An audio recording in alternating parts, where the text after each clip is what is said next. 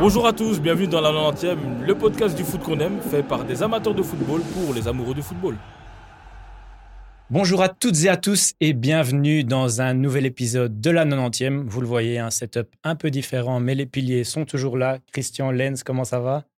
Ça va Thibaut, ça va? Ça va également Thibaut. Et toi? Très bien, très bien. Je pense que vous êtes tout excités qu'on puisse expliquer pourquoi ce setup différent. Eh bien, c'est parce qu'aujourd'hui, nous avons l'honneur d'avoir nos premiers invités à la 90e. Mais avant de les présenter, revenons un peu sur le, thème de l'émission qui va être l'accompagnement socio-éducatif des jeunes joueurs et leur suivi pendant leur carrière. Bon, tout un programme, parce qu'on sait que si le football est un sport d'équipe, devenir et rester footballeur demande évidemment euh, des, aides et ça ne se fait pas tout seul.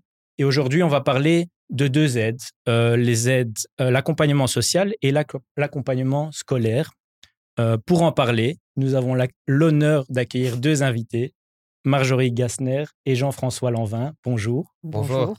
Bon, pour euh, les auditeurs qui ne vous connaissent pas encore, Marjorie, tu es professeur à Solvay et docteur en sciences mathématiques. Rien que ça, afin de situer un peu, ton CV fait 13 pages. C'est-à-dire que. Ah bon oui, on a fait les recherches et il fait 13 ah, pages. Donc, c'est quand même assez impressionnant.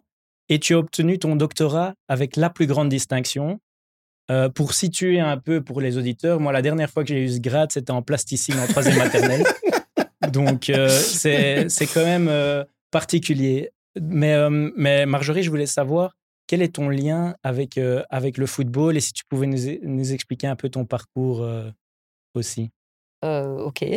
Euh, d'abord, petite précision, la plus grande distinction, à peu près tout le monde a la plus grande distinction et maintenant il n'y a plus de grade. Donc ah. voilà, ça c'est juste pour la précision. Donc merci quand même. Pour le, voilà. Euh, quel est, quel est le, parcours? Ben, Le lien avec le football, euh, de, de, en ce qui me concerne, je dirais que étant venu en Belgique, je suis né aux États-Unis, étant venu en Belgique à l'âge de 6 ans, d'un pays qui, pour qui, à l'époque, le football n'était vraiment rien, parce que maintenant, c'est quand même devenu quelque chose. Euh, quand je suis arrivé ici, que nous avons décidé de rester en Belgique, eh bien, à mon époque, il fallait être pour le standard ou pour Anderlecht. Voilà. À l'école, on n'avait pas le choix. C'était l'un ou l'autre. Parce que vous devinez quel, est, quel a été mon choix. Et donc, on, on, peut dire que voilà, je, je, mon lien avec le football a été plutôt un lien de supporter euh, de la première heure. Euh, et voilà. Et, et, puis après, euh, j'ai effectivement étudié les, sciences mathématiques à l'ULB. Et, et j'avais appris il y a bien longtemps, bien longtemps, qu'Anderlecht, on parlait à une époque, je pense, il y a très très longtemps, du peut-être faire une école ou je ne sais pas quoi. Et puis, puis j'en ai plus entendu parler, mais ça me bottait évidemment de, de participer à ça. et puis, sautons des années plus tard, où effectivement j'étais prof de maths en sciences économiques à Solvay, où j'ai eu notamment notre mmh ami Lance ici comme étudiant, et son frère d'ailleurs. et voilà qu'un étudiant m'écrit pour me demander de diriger son mémoire. Et cet étudiant, c'était Lance. et, et je n'aimais pas diriger les mémoires parce que ce n'est pas mes disciplines. mais c'était sur le sport, et puis il a insisté. Donc on s'est vu dans mon bureau, je me souviens bien. Et comme il s'appelait Kawaya, je me disais, tiens, je ah. connais ce nom. et donc, on a parlé, puis j'ai dit, tiens, est-ce que vous, êtes, euh, avez quelque chose à voir avec Andy Kawaya Il m'a dit, c'est mon petit frère. Et donc, ça, c'était d'office euh, OK pour le mémoire. mais, c'est vrai, ça s'est fait comme ça. Elle a dit, bon, je te fais une fleur parce que tu es le frère d'Andy qui s'appelle de J'ai dit bah, merci puisque voilà. je trouvais aucun promoteur. Et maintenant, il va dire le sujet hein, du mémoire parce que moi, j'ai quand même déjà un petit peu. C'était de Financial Future of Football, ouais. Donc le futur financier du football. Et euh, avec une grosse partie pour. et l'accent était pas mal aussi. Parfait. Merci. Et avec euh, une partie sur le fair play financier euh, qui, à l'époque, venait d'être mis en vigueur.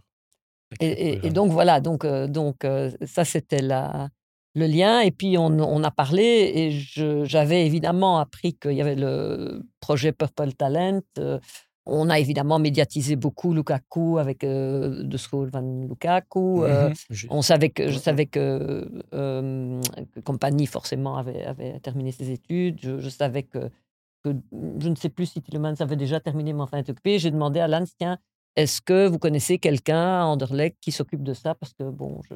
alors il m'a donné le nom de Jean-François et j'ai envie de dire The rest is history, d'une certaine manière. parce que, voilà, j'ai contacté Jean-François et, voilà le projet. Alors on s'amène, prof du NIF, machin, Anderlecht, mais on n'est pas grand-chose hein, quand on s'amène dans ce truc. Première personne que j'ai rencontrée, étant... enfin, la première personne que j'ai vue à NRP était d'ailleurs Eddie Merck. Je ne sais pas si tu te souviens. Ton idole. qui était quand même l'idole de ma jeunesse. Et donc j'étais assez impressionnée. Donc voilà, le reste. Euh, après, on a, on a bon, euh, Jean-François m'a mis dans le, dans le loop de, de m'occuper d'un certain nombre de joueurs, et, pour les mathématiques en particulier. Voilà. Et on va revenir sur votre relation euh, plus en détail, mais Jean-François. Donc, euh, Parenthèse, je pense que Marjorie est probablement le meilleur transfert du Sporting Anderlecht des, des 20 dernières années. Merci. J'avais pas vu l'info sur Transfermarkt, mais je te crois sur parole. Euh, on va rajouter ça dans le CV. Donc il fera 14 pages désormais. Donc Jean-François, comme Marjorie l'a dit, euh, on vous a invité à, deux pour, pour ce podcast. Je n'ai pas trouvé ton CV tel quel. Pas 14 pages. Euh, mais sur base de ce que j'ai lu dans, dans différentes sources, je pense qu'on ne doit pas en être loin, en effet. Hein. Prof éducateur, ultramarathonien, vainqueur du marathon des sables quand même. Personnellement, moi, ça m'a quand même... Euh, ah, d'accord. Créateur d'associations aussi, telles que Tous à bord, dont tu nous parleras aussi plus en détail en fin d'émission.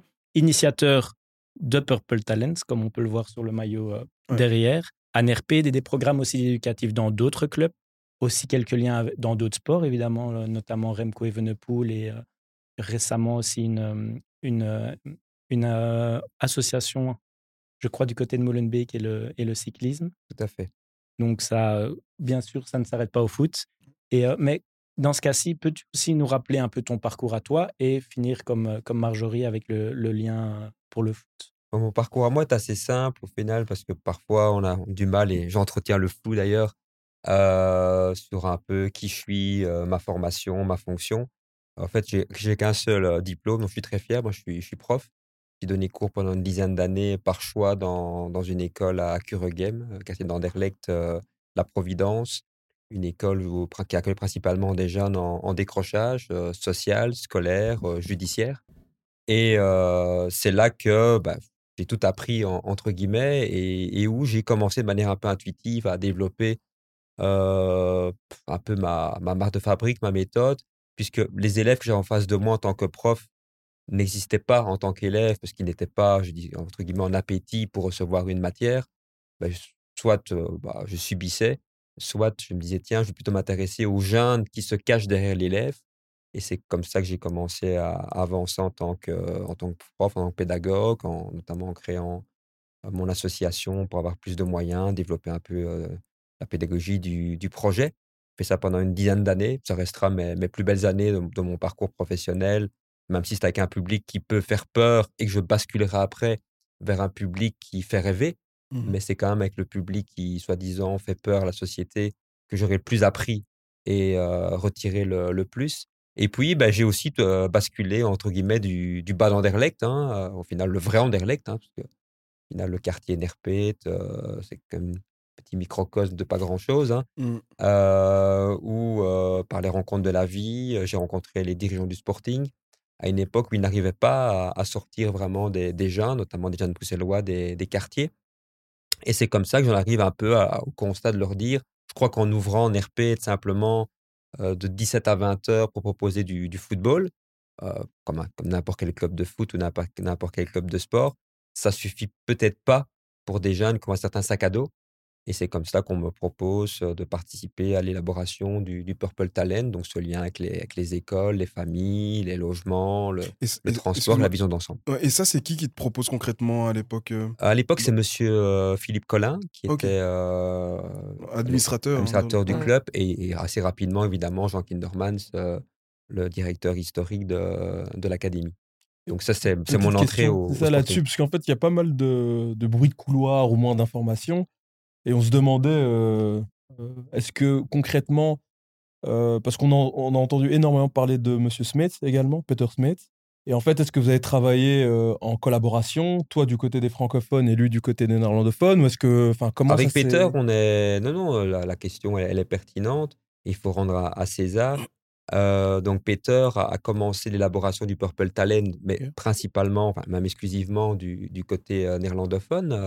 un an, un an avant moi. Euh, mais justement, les jeunes bruxellois, euh, issus de l'immigration euh, maghrébine, africaine, évidemment, étaient principalement issus bah, des, du, milieu francophone, Mmh à une époque où d'ailleurs le, sporting, c'était un peu le conseil de M. Collin, justement, à l'époque, c'était de se dire, c'est même pas qu'on n'arrive pas à sortir des jeunes, si on est même honnête, la plupart des jeunes qui ont un peu de talent, on les shot dehors parce qu'on n'arrive pas à les gérer. Et donc, on parlait justement un peu de, de Pelé, Pelé Mboyo, euh, Michi aussi. euh, Michi, Geoffrey, euh, Hervé, Hervé Cagé, Mmh. etc. Mhm. Des jeunes remplis de talent, mais que le club n'a pas réussi à amener, je vais dire, au, au bout du, du processus, avec d'ailleurs une image à Bruxelles qui était, euh, et dans le football entier, mais surtout à Bruxelles, si je suis jeune, et notamment jeune issu des, des quartiers, euh, euh, Anderlecht, tu peux pas réussir. Et d'ailleurs, j'arrive dans ce club avec ça un petit peu comme comme info, parce que comme Marjorie, euh, j'étais un, un jeune supporter euh, historique du, du Sporting, à qui j'étais déjà abonné avec mon grand-père euh, très tôt dans, dans mon enfance. Et quand mes élèves des quartiers me disent euh, les clubs bruxellois sont racistes, euh, Anderlecht en, en première ligne, oui, c'était le plus grand club, ou le Brussels, ou, ouais. euh, ou l'Union, ou, ou peu importe, et que tu grattes un petit peu, ah, raciste, c'est quand même étonnant, là, à Bruxelles, oui, c'était leur mot à eux, un peu un mot de, défense, un mot de défense, Mhm. mais c'était plutôt de dire à leur manière, bah oui, quand j'arrive en retard, on me met dehors. Euh, quand je suis un peu, euh, quand je dis un mot entre guillemets euh, un peu au-dessus du, du ton, directement on m'éjecte, etc. C'était pour plutôt dire que les, les codes entre une, une académie qui, qui doit former de l'élite et, et ambitieuse d'un grand, d'un grand Anderlecht, euh, et la réalité des jeunes dans leur euh, quartier et dans leurs écoles. Et moi qui étais dans une école, euh, je vais dire, où je pouvais vraiment vivre de, au day-to-day un peu ce, ce décrochage et ce manque de repères, c'était cela. Et donc c'est cela qu'on m'a demandé vraiment de, de construire. euh, au point de départ avec Peter, on a fait ça, on a fait ça à deux, on était, on était les deux pionniers. C'était en quelle année, plus ou moins? c'était il y a une quinzaine d'années. Ah, C'est- déjà. C'était Ah il y a une quinzaine d'années. euh, Le, plus- premier, en- le premier jeune à sortir, c'est Romelu, c'est ça hein euh, oui, tout à fait. Donc, au point de départ, euh, le but, c'était d'abord de faire des relations avec les écoles, puisque si, si tu dis, tiens, on va décloisonner l'horaire, euh, ne plus être un club qui fonctionne sur une vision 17-20 heures, bah, quel est le, le moment de la journée et l'endroit où Mhm. les jeunes sont bien plus que 3 heures, c'est l'école. Mhm. Ouais. On fait des partenariats avec les écoles, et donc, de fait, les écoles néerlandophones, Saint-Nicolas, Saint-Nicolas et Saint-Guido, ont Mhm. été les, les, les, les deux, les deux premières. Et donc, avec Peter, c'est intéressant parce que pour un club de football, engager euh, des gens qui n'ont aucun lien avec le football, Peter est également enseignant, euh, des gens qui n'avaient aucun lien avec le, le football, c'était vraiment une grosse démarche. Moi, ma première année à Anderlecht, j'ai fait bénévolement. Euh, mais j'étais sûr. J'étais sûr, de, j'étais sûr que si on nous donnait la chance de construire ce projet, il, ça, ça, allait, ça allait être la clé de, d'un, bouleversement incroyable dans l'histoire du football belge. C'est pour Ça. ça que quand je me permets, euh, et j'assume mes propos, de, de dire que Jean Kinderman, c'est probablement euh, l'acteur qui aura le plus marqué l'histoire du football belge, Mhm. euh, je pense que je ne me trompe pas.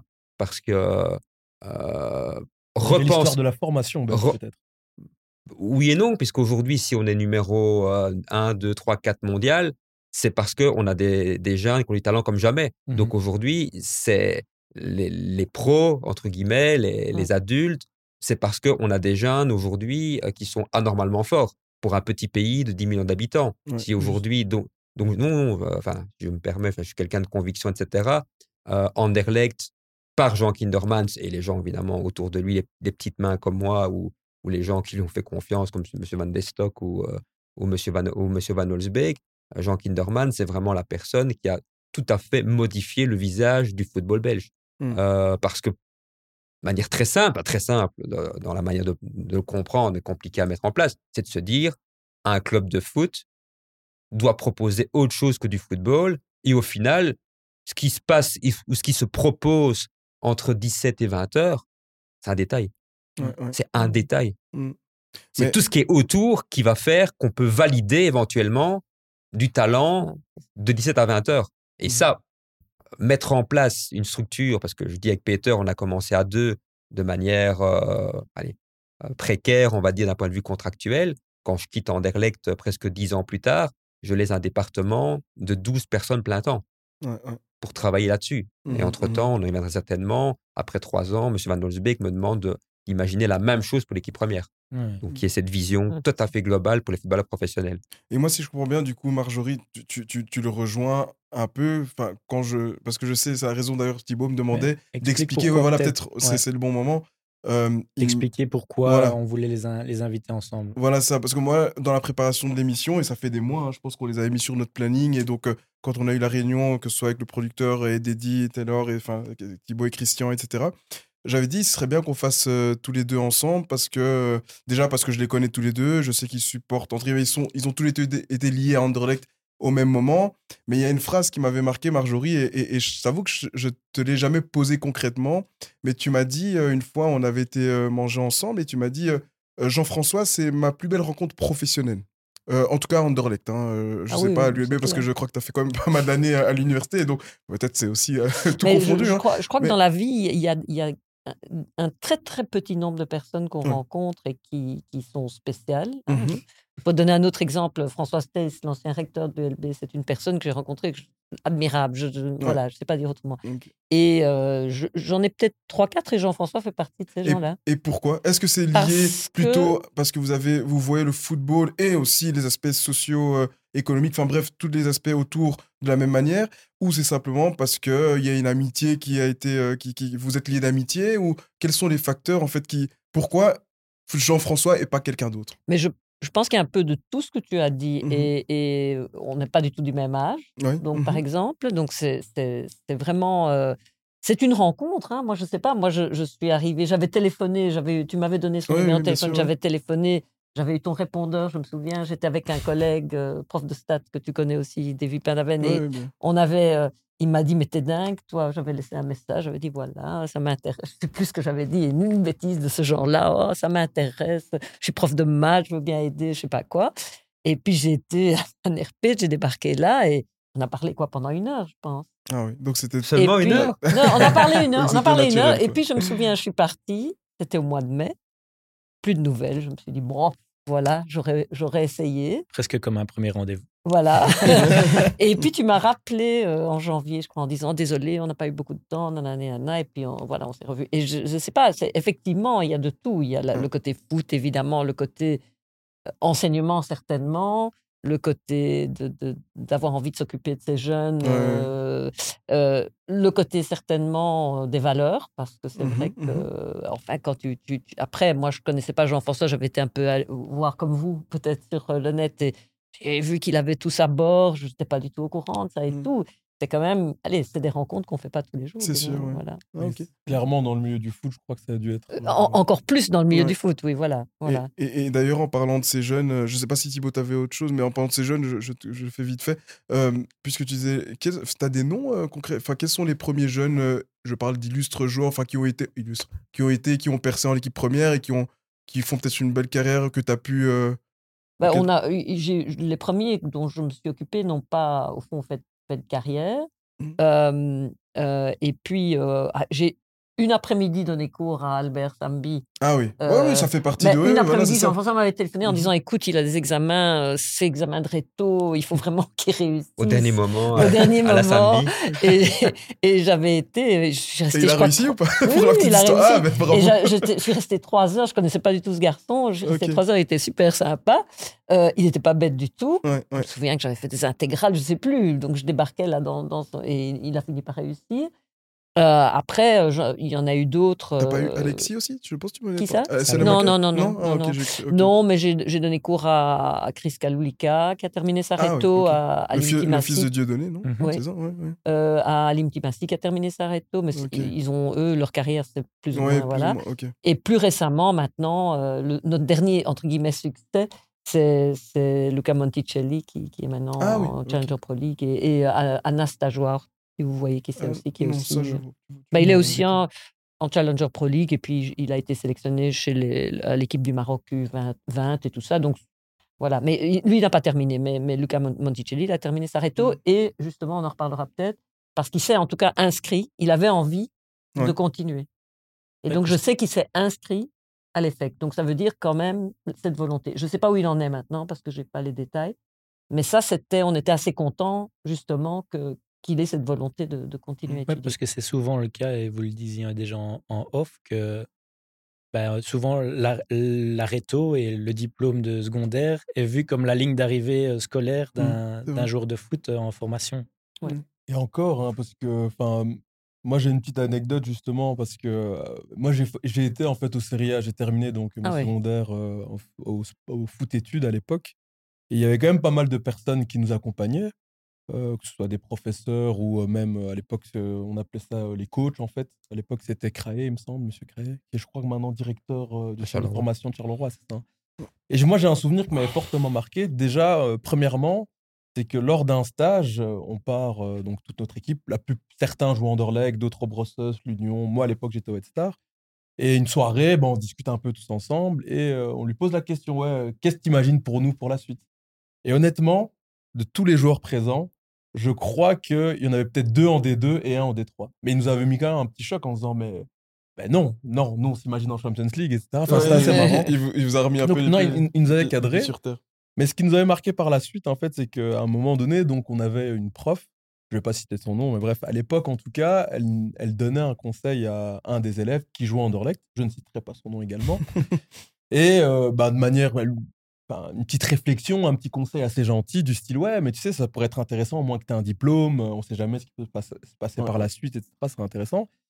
Et il avait eu quand même une réponse assez marquante. Vous lui avez répondu un truc du style ouais, euh, bah, ça, va, ça va aller, c'est gentil, mais je gagne 3 à 4 fois plus que toi. Mmh. Ça nous a tous sidérés.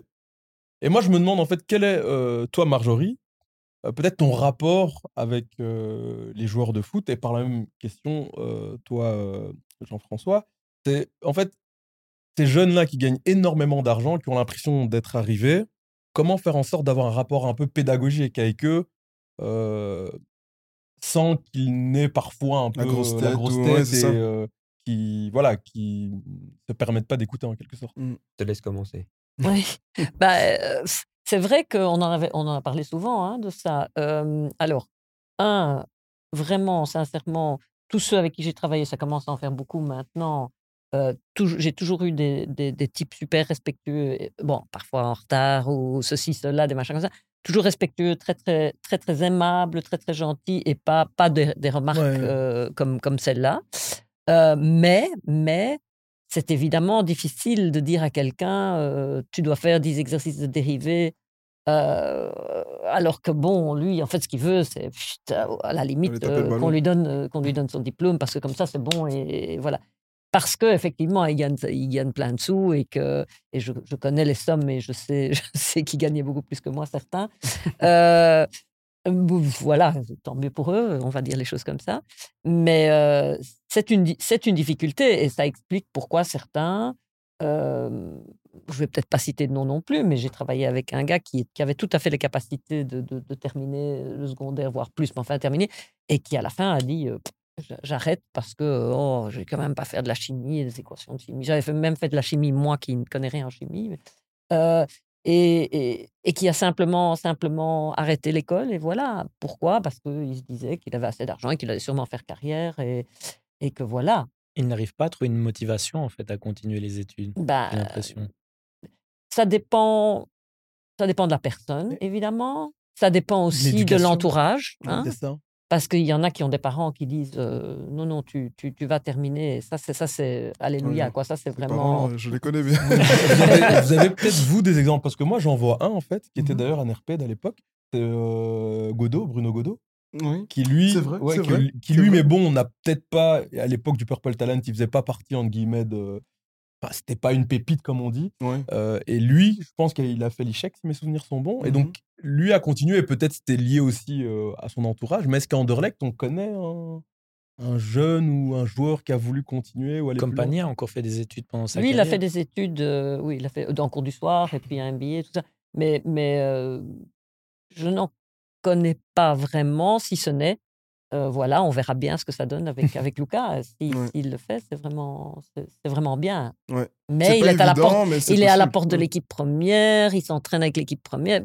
ouais, c'est compliqué. Voilà. Parce qu'en fait, il y a aussi un, dilemme, c'est soit prendre le risque, je dis jamais Oui, c'est un risque quand même parce que faire les deux en, en même temps, c'est pas évident. Moi, Oui, moi je, sais de quoi je parle, j'étais pas en Anderlecht, mais voilà, au Brussels, déjà en Division 2, tu t'entraînes quand même deux fois, hein. par- c'est pas évident. Et t'es bien placé pour le savoir parce que j'avais demandé le statut de sportif pour, être, pour avoir des, des, des horaires aménagés, donc c'est pas évident. Donc il y a ce risque en fait de soit de se dire, ouais, mais comment est-ce que je vais faire? Parce que je vais prendre moins de temps pour le football et donc, entre guillemets, mettre un peu ce rêve-là à risque. Euh, pour euh, au final euh, des études qui voilà je veux dire si je prends le risque de prendre de mettre le football et mettre les études de côté je sais que les études je peux les reprendre après le football à un moment donné le train il ne passe qu'une fois parce qu'il y a aussi la contrainte de l'âge donc c'est vrai que je, moi je peux comprendre que parfois les élèves soient un peu timorés entre les deux choix Oui. et, et que ce soit pas évident mais, mais Sauf après qu'on a, on a un petit peu évolué, je pense, dans les études supérieures, que ce soit l'UNIF ou ailleurs, Mhm. où maintenant il y a vraiment des aménagements, des, des, des- comment ils appellent ça, des, euh, comment on appelle ça encore euh, dispense ou des des étalements, Des étalements, qui sont. euh, Et, et Jean-François a certainement une opinion sur le sujet, mais tu, tu prends par exemple euh, John John Domen, qui a quand même été capitaine de l'équipe euh, nationale hockey. de hockey et qui partait tout le temps, je sais parce qu'il étudie en kiné, donc je- Ouais, je ouais. l'ai eu comme étudiant. Et il a fait ostéopathie, c'est six ans, il l'a fait en je ne sais pas combien d'années, mais il a bénéficié Ouais, de non, ses étalements, etc. Et donc, euh, je pense qu'il y a moyen de, de, de le faire par le fait que maintenant, il y a des choses qui sont en place euh, pour le faire. Quoi. Et, et juste avant de donner la parole, enfin, de- juste Jean-François, est-ce que toi, tu penses que par rapport à ton expérience que tu as pu voir, est-ce que tu as l'impression qu'il y a quand même une relation de cause à effet entre euh, le garçon qui fait des études et qui réussit plutôt bien dans ses études et le terrain? Ou tu estimes en tout cas que c'est nécessaire de faire des études si tu veux être un bon footballeur? Écoute, je vais, je vais essayer de. Non, on pourrait- le débat pourrait durer des heures. Mhm. Donc, je vais lancer quelques, quelques réflexions Ouais. assez, assez rapides, euh, un peu provocatrices, mais qui, qui ont pour but évidemment de faire réfléchir. Déjà, bah, le milieu du foot est le milieu certainement le, le plus antipédagogique qui, qui existe. C'est d'ailleurs pour ça que, en tant que pédagogue, pour nous deux, c'est un milieu euh, passionnant, parce qu'au final, c'est nager à contre-courant du, du matin au soir. Euh, pourquoi antipédagogique? Parce que tout va à l'encontre du bon sens. Alors, quelques exemples précis. C'est le seul milieu où, euh, et en plus, ça va vraiment dans le très mauvais sens, où on peut donner des contrats professionnels dès l'âge de 15 ans. C'était 16 ans à une certaine époque, maintenant c'est 15 ans. À un âge où normalement tu as encore ton vrai boulot, c'est écolier, c'est étudiant, c'est c'est élève, etc.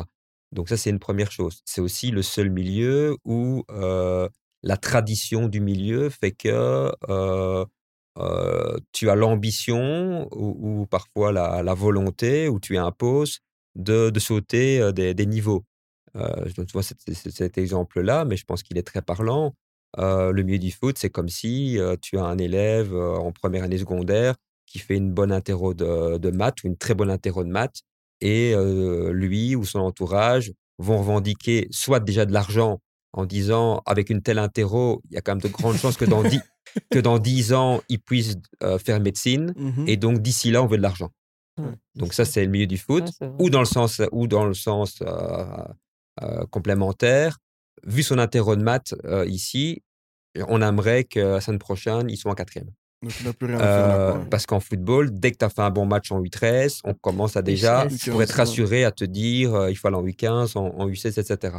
Donc le foot, c'est déjà au niveau structurel et au niveau tradition, ce type de, de possibilité. Donc il fait perdre tout à fait euh, euh, pied aux gens, vu que les repères ne sont, plus là. Et en plus, c'est fait avec des, des jeunes, des adolescents euh, qui n'ont pas d'expérience de vie, des parents qui, pour la plupart du temps, découvrent un milieu qu'ils ne connaissent pas. Et donc, tout le monde perd, un peu pied.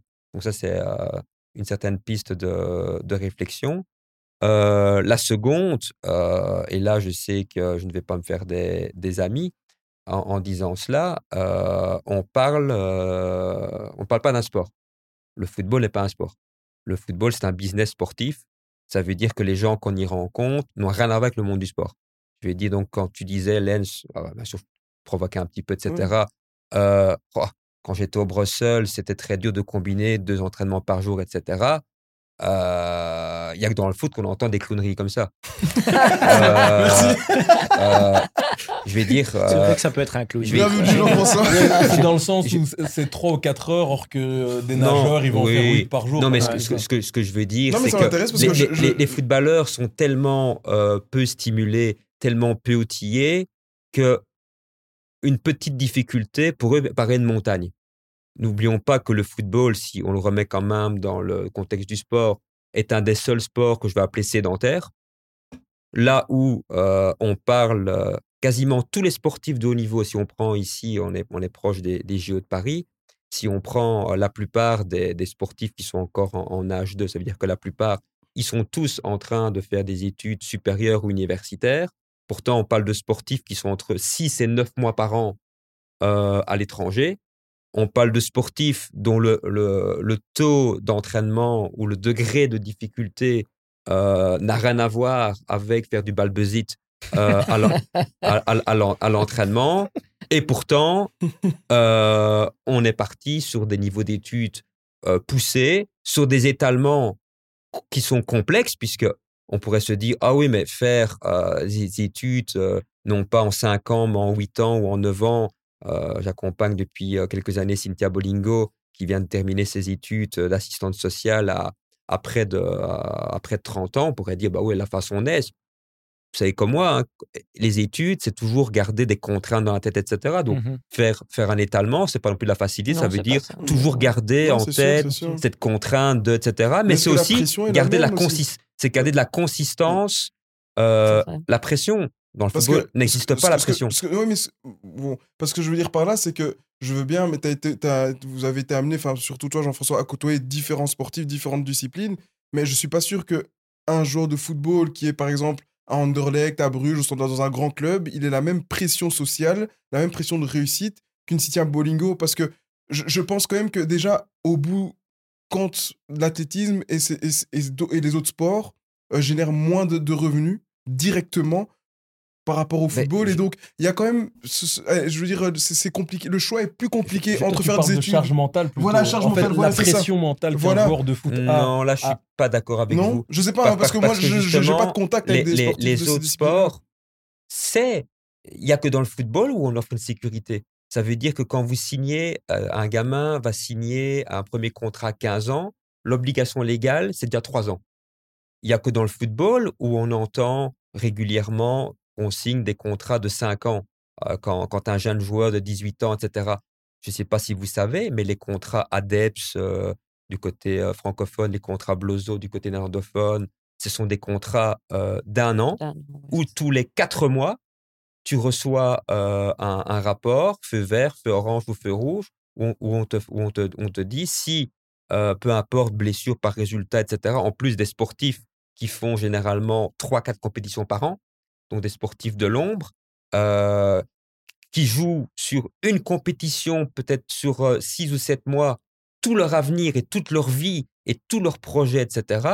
Là où le footballeur, déjà, ne joue rarement sa carrière sur un match, a en plus cette sécurité financière bien, bien, bien, bien plus grande. Non, je crois que justement, le football est beaucoup trop confortable et c'est pour ça que la plupart des footballeurs ne réussissent pas. Parce que comme on dit souvent, moins on en demande à quelqu'un, mmh. moins il est capable, je vais dire, de prester. Et alors là, je réponds enfin, enfin à, ta, à, ta, question par rapport aux études. Mmh. Euh, oui, c'est évident et je l'ai vécu. J'ai des exemples avec notamment euh, Yuri Tillemans, euh, où on, on met on, dans le football, on met euh, la ligne d'arrivée extraordinaire à l'enseignement secondaire. Donc, tu as, as, ton diplôme d'enseignement secondaire, tu es déjà presque un génie. Ouh là là, il a su combiner jusqu'à euh, jusqu'au. C'est ce qu'on entend, c'est vrai. vrai. Mais, la, mais, la, presse le dit régulièrement que, ah voilà, il vient d'avoir son diplôme, donc il va pouvoir se consacrer ouais. à fond au football maintenant. Et donc, là, moi, vrai, et sachant que malheureusement, et Marjorie, qui, euh, qui est encore plus que moi aujourd'hui au contact de, de, ce lien entre école et, et football, sachant qu'une bonne moitié euh, ne franchissent même pas cette ligne-là de l'enseignement secondaire. Et comme tu l'as très bien dit, en plus, on dit vite, vite y arriver pour qu'après, mmh. euh, etc. Mmh. Ben, que ça soit euh, Yuri ou même Romelu, euh, dans leur courbe de, de progression, c'est les six mois où ils ont eu terminé leurs études, donc ils ont, ils ont connu leur première lumière quand ils étaient en cinquième ou sixième secondaire. Mmh. Où ils jouaient titulaires euh, très vite, demi, potentiellement, potentiellement déjà diable, etc. Et là, tout allait bien. Là, tout, tout, allait, tout allait bien. Et puis, on dit, ou en plus, t'imagines, maintenant qu'au mois de juin, c'est terminé, ça va être terrible. Ouais, et généralement, c'est ou le contraire. Et Yuri m'exprimait ça à, à, à l'époque de me dire, tu sais, quand, quand, quand j'allais à l'école, même si c'était difficile de, de, pouvoir jongler entre les deux. Mais quand, quand j'arrivais le matin à NRP pour faire l'entraînement et que l'entraînement n'avait peut-être pas été du niveau de qualité que j'aurais voulu, j'ai même pas le temps au final de trop y, penser. Hop, 13 heures, je suis sur mon cours de maths. Et en plus, vu que les champions, chaque moment de la journée est une compétition, est un challenge, on passe d'un challenge à l'autre. Tandis que tu, tu arrives à 18 ans où tu n'as plus que le foot, et là, bah, de fait, l'entraînement du matin est moins bon. Tu rentres chez toi, tu as beaucoup de temps, et là, on commence à, à ressasser. Oh, aïe, aïe, et, qu'est-ce qui peut se, et qu'est-ce qui peut se passer? Et je crois que les, les grands champions, et c'est pour ça que dans le foot, évidemment, il n'y a pas beaucoup de grands champions. Qu'est-ce que j'appelle euh, foot les grands champions? Ce sont des, des, footballeurs qui se sont transformés en sportifs de haut niveau, sachant jouer au football. Un Cristiano Ronaldo. Et parce que le sport de haut niveau, c'est quoi? C'est la capacité de travailler dans l'inconfort, dans l'ombre et dans la patience. Là où de manière structurelle, et c'est pour ça que je suis quelqu'un de très sévère avec les footballeurs, mais très pédagogue dans mon approche, mmh là où le football, d'un point de vue purement structurel, donc les joueurs et les entourages n'y peuvent strictement rien, c'est un, un, un, milieu euh, justement de confort, puisqu'on te donne tout avant d'avoir réussi.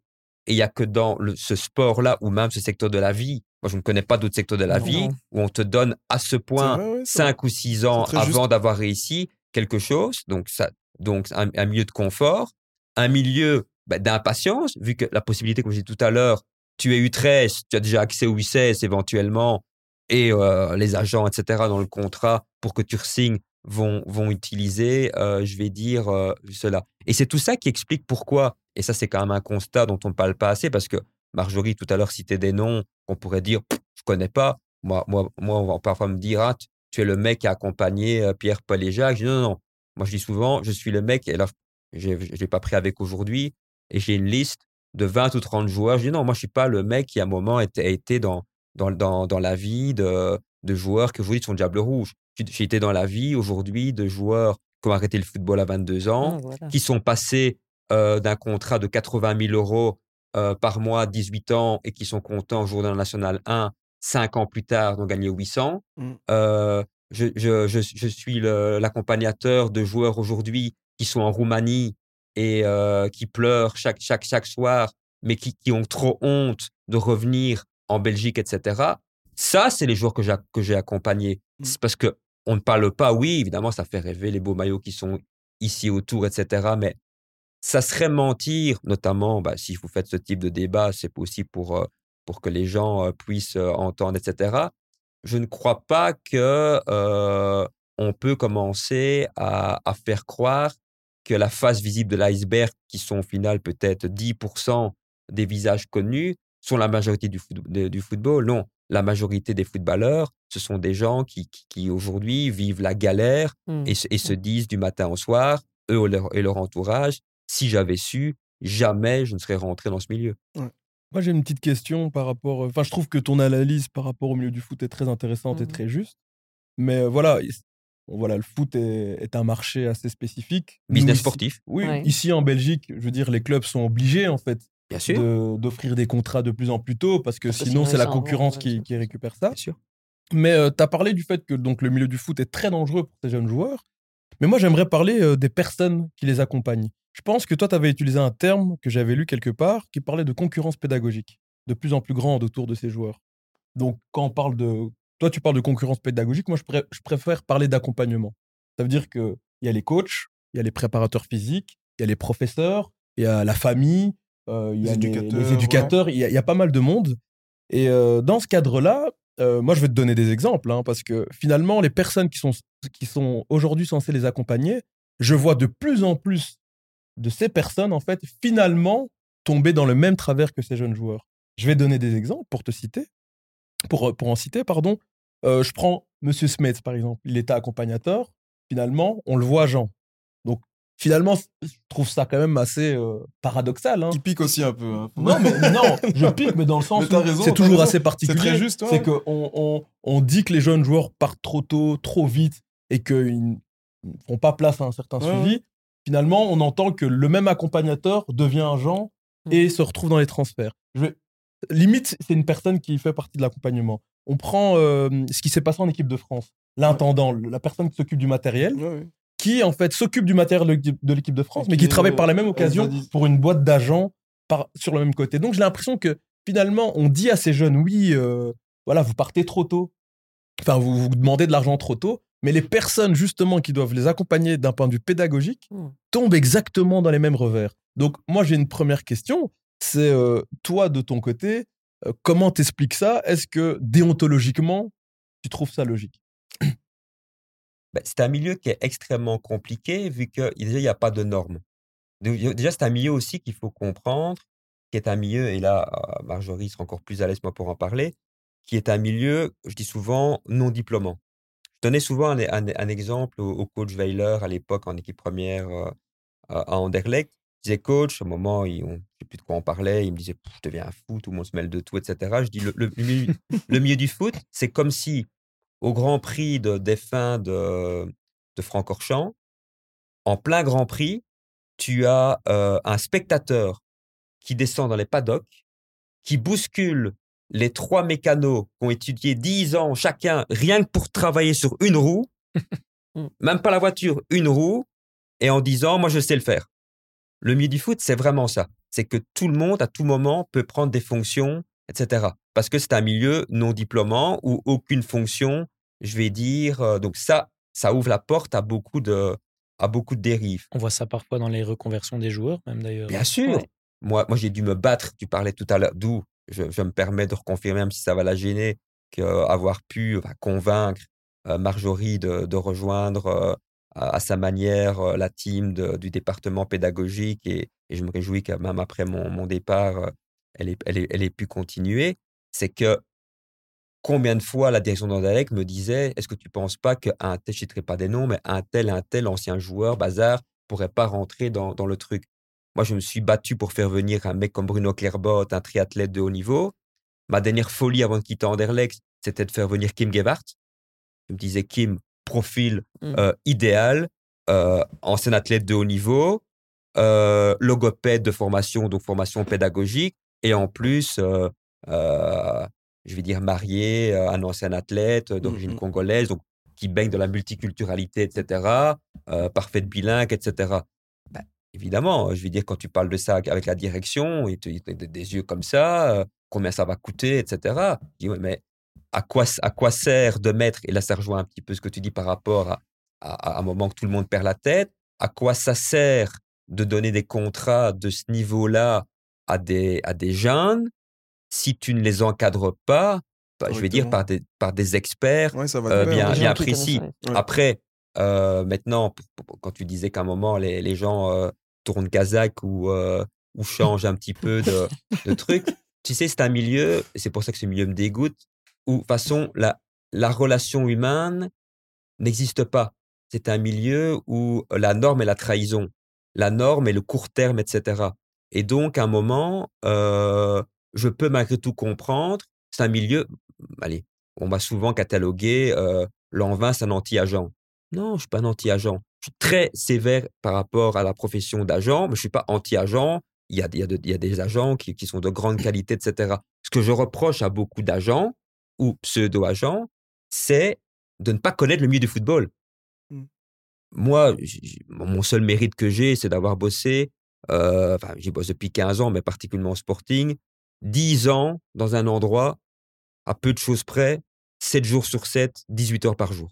Donc, heureusement que je connais sur le bout des doigts Ouais. tout ce qui se passe dans le milieu du football, vu que j'ai expérimenté, expérimenté, expérimenté. Mais beaucoup de gens qui sont autour des joueurs, etc., sont des supporters, oui. Euh, Tantôt, tu me demandais, Lens en off, qu'est-ce que tu penses euh, euh, du jeu de telle équipe? Est-ce que les Diables, je te dis, j'y connais rien. Moi, j'ai pas besoin de savoir si Anderlecht ou les Diables Rouges jouent bien, jouent pas bien? Est-ce qu'un tel joueur doit jouer plutôt en 8 ou en 7 ou, ou en 6, etc., dans ma fonction?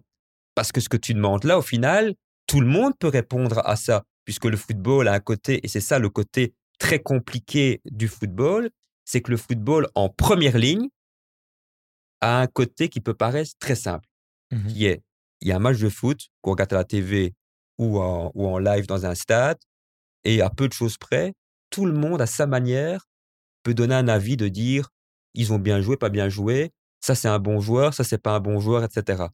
Et Mmh. ça, c'est l'approche première ligne que la plupart des gens peuvent donner. Mais derrière cette approche première ligne, il y a tellement de paramètres qui rentrent en ligne de compte que personne ne connaît. Et c'est pour ça qu'à qu'à- qu'à un moment, euh, je vais dire, tout devient incohérent et que, euh, de fait, à un moment, vu qu'il n'y a plus de cohérence, moi, je, je peux comprendre humainement qu'à un moment, des, des personnes qui avaient, euh, je vais dire, euh, certains idéaux dans le football, je vais dire, euh, les plus de la même manière et prennent d'autres fonctions. Terminé par rapport aux agents. Un jour, un agent m'a dit, alors c'est très choquant, mais au final, il n'a pas tort, et c'est pour ça que ce milieu est quand même fort limite. Il me dit, de toute façon, écoute, on va être simple. Le joueur, soit tu l'entubes, soit il t'entube. Il n'y a pas son, il n'y a pas.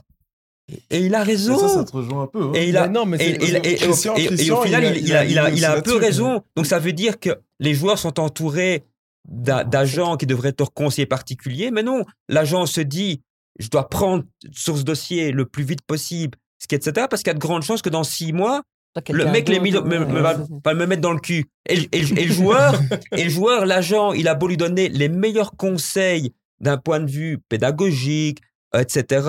Le jour où, quel- le jour où quelqu'un va lui dire à l'oreille quelque chose d'un peu plus sucré, il va l'écouter parce que c'est c'est très court terme. Donc à un moment, ça empêche, je veux dire, cette, euh, cette cohérence. Et moi, j'ai eu la chance, et je terminerai par là, euh, d'avoir dans ma vie tout à fait autre chose et de, et, de- et de me rendre compte que c'est un milieu qui ne me convenait pas, que je n'aime pas, qui me dégoûte et qui, et qui, et qui n'est jamais qu'un métier pour moi, je vais dire, pour ne pas avoir envie de... Parfois, on, on me, on me disait, tiens, pourquoi tu ne deviens pas agent? Mais je n'ai aucune qualité pour devenir agent, parce que c'est des aptitudes, je vais dire, moi, en plus, je suis un compétiteur, comme tu l'as dit, bah, je suis un sportif de haut niveau, enfin un peu sur le retour, mais un, sport- Ben non, un allez. sportif de haut niveau quand Plus même. que nous, en tout Donc, cas. donc, donc, donc, donc moi, je suis un- donc moi j'ai un- je suis- entre guillemets, je suis quelqu'un qui aime gagner. Et si j'étais devenu agent, j'aurais été un loser. Parce que je n'ai aucune qualité pour, pour, pour être agent. Alors, on peut dire que ce pas des qualités, c'est des. Non, un moment, Et chaque, t'en as déjà une, chaque- c'est au moins chaque- de le savoir. chaque profil, Je pense que si chaque chaque, agent chaque était profil de fonction, euh, chaque profil de fonction Agent a ses, autre. a ses- Ouais. a ses caractéristiques, je vais dire. Mais c'est pas donné à tout le monde, mais c'est pour ça que c'est compliqué. Ouais. Le milieu du football, c'est un milieu très compliqué, euh, très, je vais dire, euh, soit quand tu es un peu dans un down, tu dis très compliqué, et quand tu es dans un up, tu dis c'est un milieu très passionnant. Mhm. Mais est-ce que. Je- pardon? Vas-y. Ouais, non, je, je veux rebondir là-dessus parce que justement, euh, pour repartir sur ce que je disais, moi j'ai l'impression que les, personnes souvent les plus importantes dans la formation d'un jeune joueur, donc euh, les fameux les coachs, les accompagnants pédagogiques, etc., en fait, justement, j'ai l'impression qu'ils ne sont pas très bien payés et qu'un agent arrive, il connaît rien, il a juste les bons filons, Mm. il prend la grosse prime. Et c'est peut-être pour ça que toutes ces personnes, justement, qui accompagnaient les joueurs, se retrouvent souvent à accepter tout ce qui est commission, etc. Moi, je suppose que toi, tu étais très, très proche de tes, de, de tes joueurs.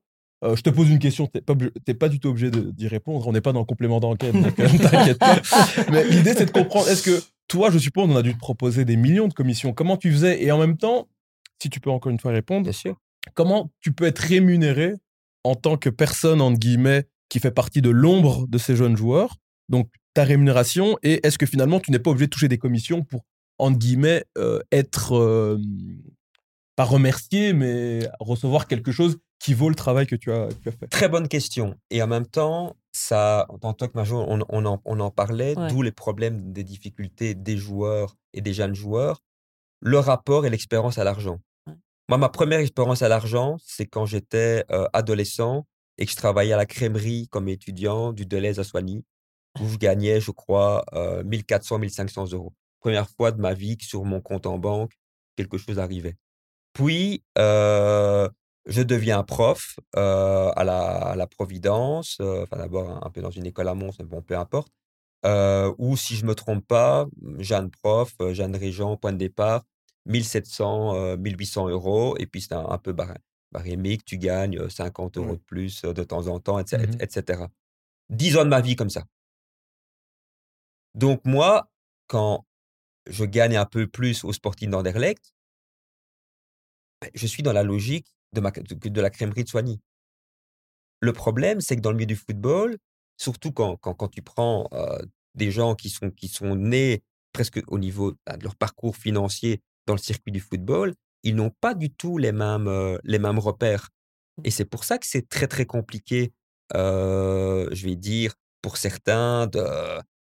Moi, j'ai vu dans le football des gens dépen- gagner 100 000 et, et dépenser 120. Et là, tu te dis, mais Mmh. Techniquement, comment c'est possible par mois de savoir dépenser 120 C'est possible. Euh, Mmh. je vais dire, c'est vraiment possible. Et c'est- Il paraît. et- et- Il paraît que les dimanches soirs au et, carré, et- c'est d'ailleurs très très compliqué. Euh, ça, c'est un, domaine qui m'intéresse, c'est la réinsertion, enfin le- l'après-carrière des, des, des, des- des joueurs ou des sportifs. C'est c'est ce rapport à l'argent. Parce que même si tu as gagné beaucoup, que tu as mis de côté, souvent, même quand tu mets de côté, c'est une échelle qui est différente de ce que tu as gagné. Mhm. Et donc, c'est complexe. Mais je répète, et c'est aussi pour ça, je vais dire que, que je pense euh, être quelqu'un un tout petit peu différent dans le milieu du, dans le milieu du football. Ce qui fait ma différence, c'est que je fais des trucs à côté. Mhm. Je vais dire, moi, mon, mon sanctuaire, c'est l'IPPJ. Mhm. Moi, je- moi je- je- j'adore aller en IPPJ avec tous à bord, euh, avoir ce contact permanent avec la réalité, avec les vrais gens, etc. Euh, tous à bord, ça fait 20 ans, donc même avant mon parcours dans le football. Donc, euh, le fait de courir avec des jeunes en fauteuil roulant, qui ont leur parcours de vie, etc., etc., d'avoir un rapport à la vie très vertical, très transversal. Donc, ça veut dire sur la même journée, peut-être côtoyer des gens qui, pourraient avoir ou qui ont leur maillot ici, et au final, des gens qui font peur à la société. Ça te met ça. Et c'est pour ça que j'ai toujours dans ma méthodologie proposé aux, aux footballeurs, aux sportifs que j'accompagne, de donner plus de consistance à sa vie Mhm. en vivant, je vais dire, plus, plus de choses. Mais si tu as le nez dans, dans le guidon euh, en permanence, dans un seul milieu, c'est les codes du milieu et les normes du milieu qui deviennent ta référence. Et donc, peu comme c'est avec des œillères. et donc, c'est normal qu'à un moment, tu sois, tu sois frustré. C'est aussi pour ça qu'un club de foot, c'est très malsain parce que les joueurs gagnent beaucoup, les gens, les gens qui sont en dessous ne gagnent euh, pas grand-chose par rapport à, à, à, ces- à- à ces joueurs. Ça donne l'impression en plus qu'eux ne font pas tous les efforts. Alors, ça, c'est encore un autre débat, je suis pas d'accord avec ça. Euh, je crois pas qu'il y a beaucoup d'équipes qui montent sur un terrain et qui ne donnent pas tout. Alors, ils ne Mhm. donnent pas tout comme les gens pensent qu'ils devraient donner, mais je ne Mm. connais pas beaucoup d'équipes qui- ou de joueurs qui montent sur un terrain en s'en foutant. C'est juste qu'ils ne sont pas en état de donner ce que les gens, l'énergie que les gens, les gens pensent. Mais c'est c'est com- c'est complexe. C'est complexe, mais c'est clair que euh, euh, oui, vous avez face à vous quelqu'un qui, et c'est même pas une fierté de dire ça, mais qui aurait, qui avait peut-être les, les billets de loterie pour devenir euh, millionnaire, mais qui a préféré les laisser à la librairie. Tu, tu regardes en effet un peu le, le monde du foot avec un certain mépris. Et je pense que on a beaucoup parlé du fait euh, du monde du football maintenant et du monde éducatif au sein du football. Mais on remarque aussi que souvent le monde académique a aussi une sorte de regard parfois méprisant sur le monde du sport.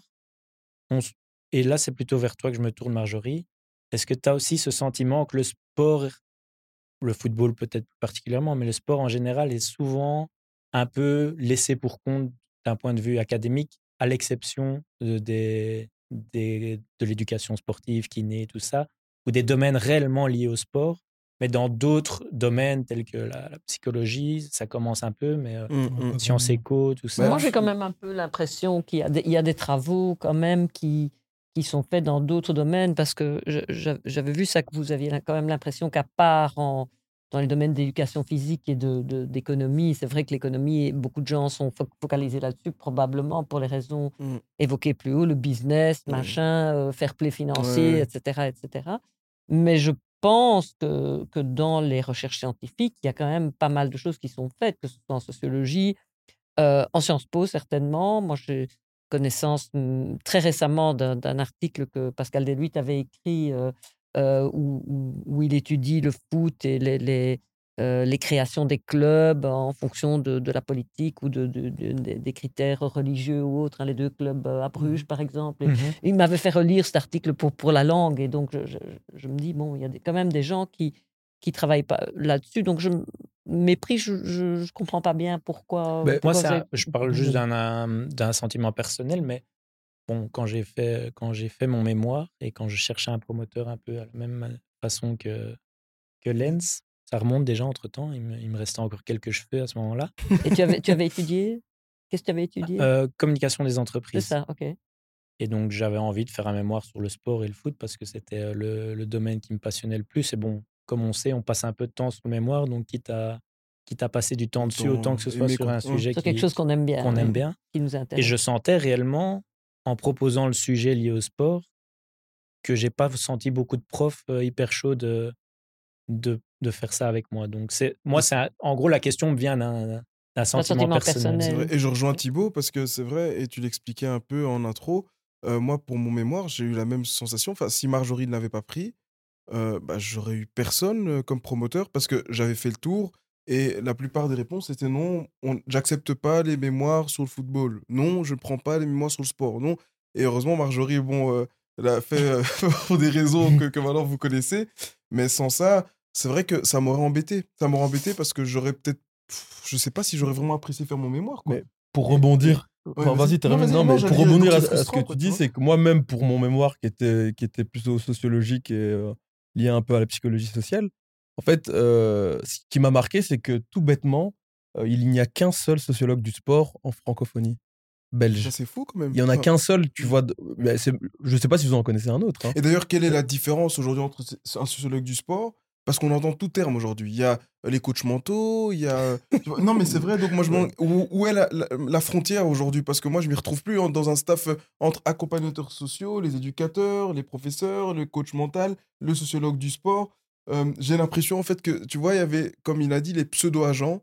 Et j'ai l'impression aussi qu'il y a beaucoup de gens aujourd'hui qui sont devenus des pseudo-sociologues Oui, du mais- sport. Mais je pense que c'est que- peut-être intéressant d'entendre le, Ouais. le point de vue de Ouais. Marjorie, puisqu'apparemment, nous, on, Ouais, on est ça. plus ou moins Ben, sur la même je, dirais que euh, c'est marrant parce que euh, plus récemment, maintenant, il- on a mis un peu d'ordre dans justement ces histoires de mémoire et Mhm. on, on essaye de matcher. Il y a beaucoup trop d'étudiants mm, par rapport aux profs et donc c'est Ouais. compliqué. Ouais, ouais. Et il y a quand même récemment eu pas mal, donc on, donc on nous sollicite pour être assesseur, directeur, etc., même, même des sujets qu'on ne connaît pas.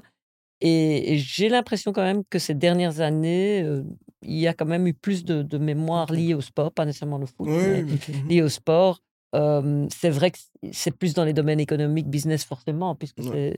mais qui sont forts. euh, il y avait toutes sortes, les, les retombées économiques, par exemple, l'organisation des Jeux Olympiques, ou des, il y a eu Mhm, pas mal de, ou de- ou d'une étape du Tour de France, ou, ou ce genre de, de choses-là.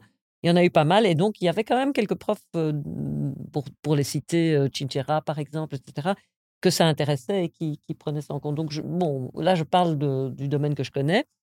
Et puis, j'ai été aussi assesseur dans des mémoires de, de sociaux ou de Sciences Po.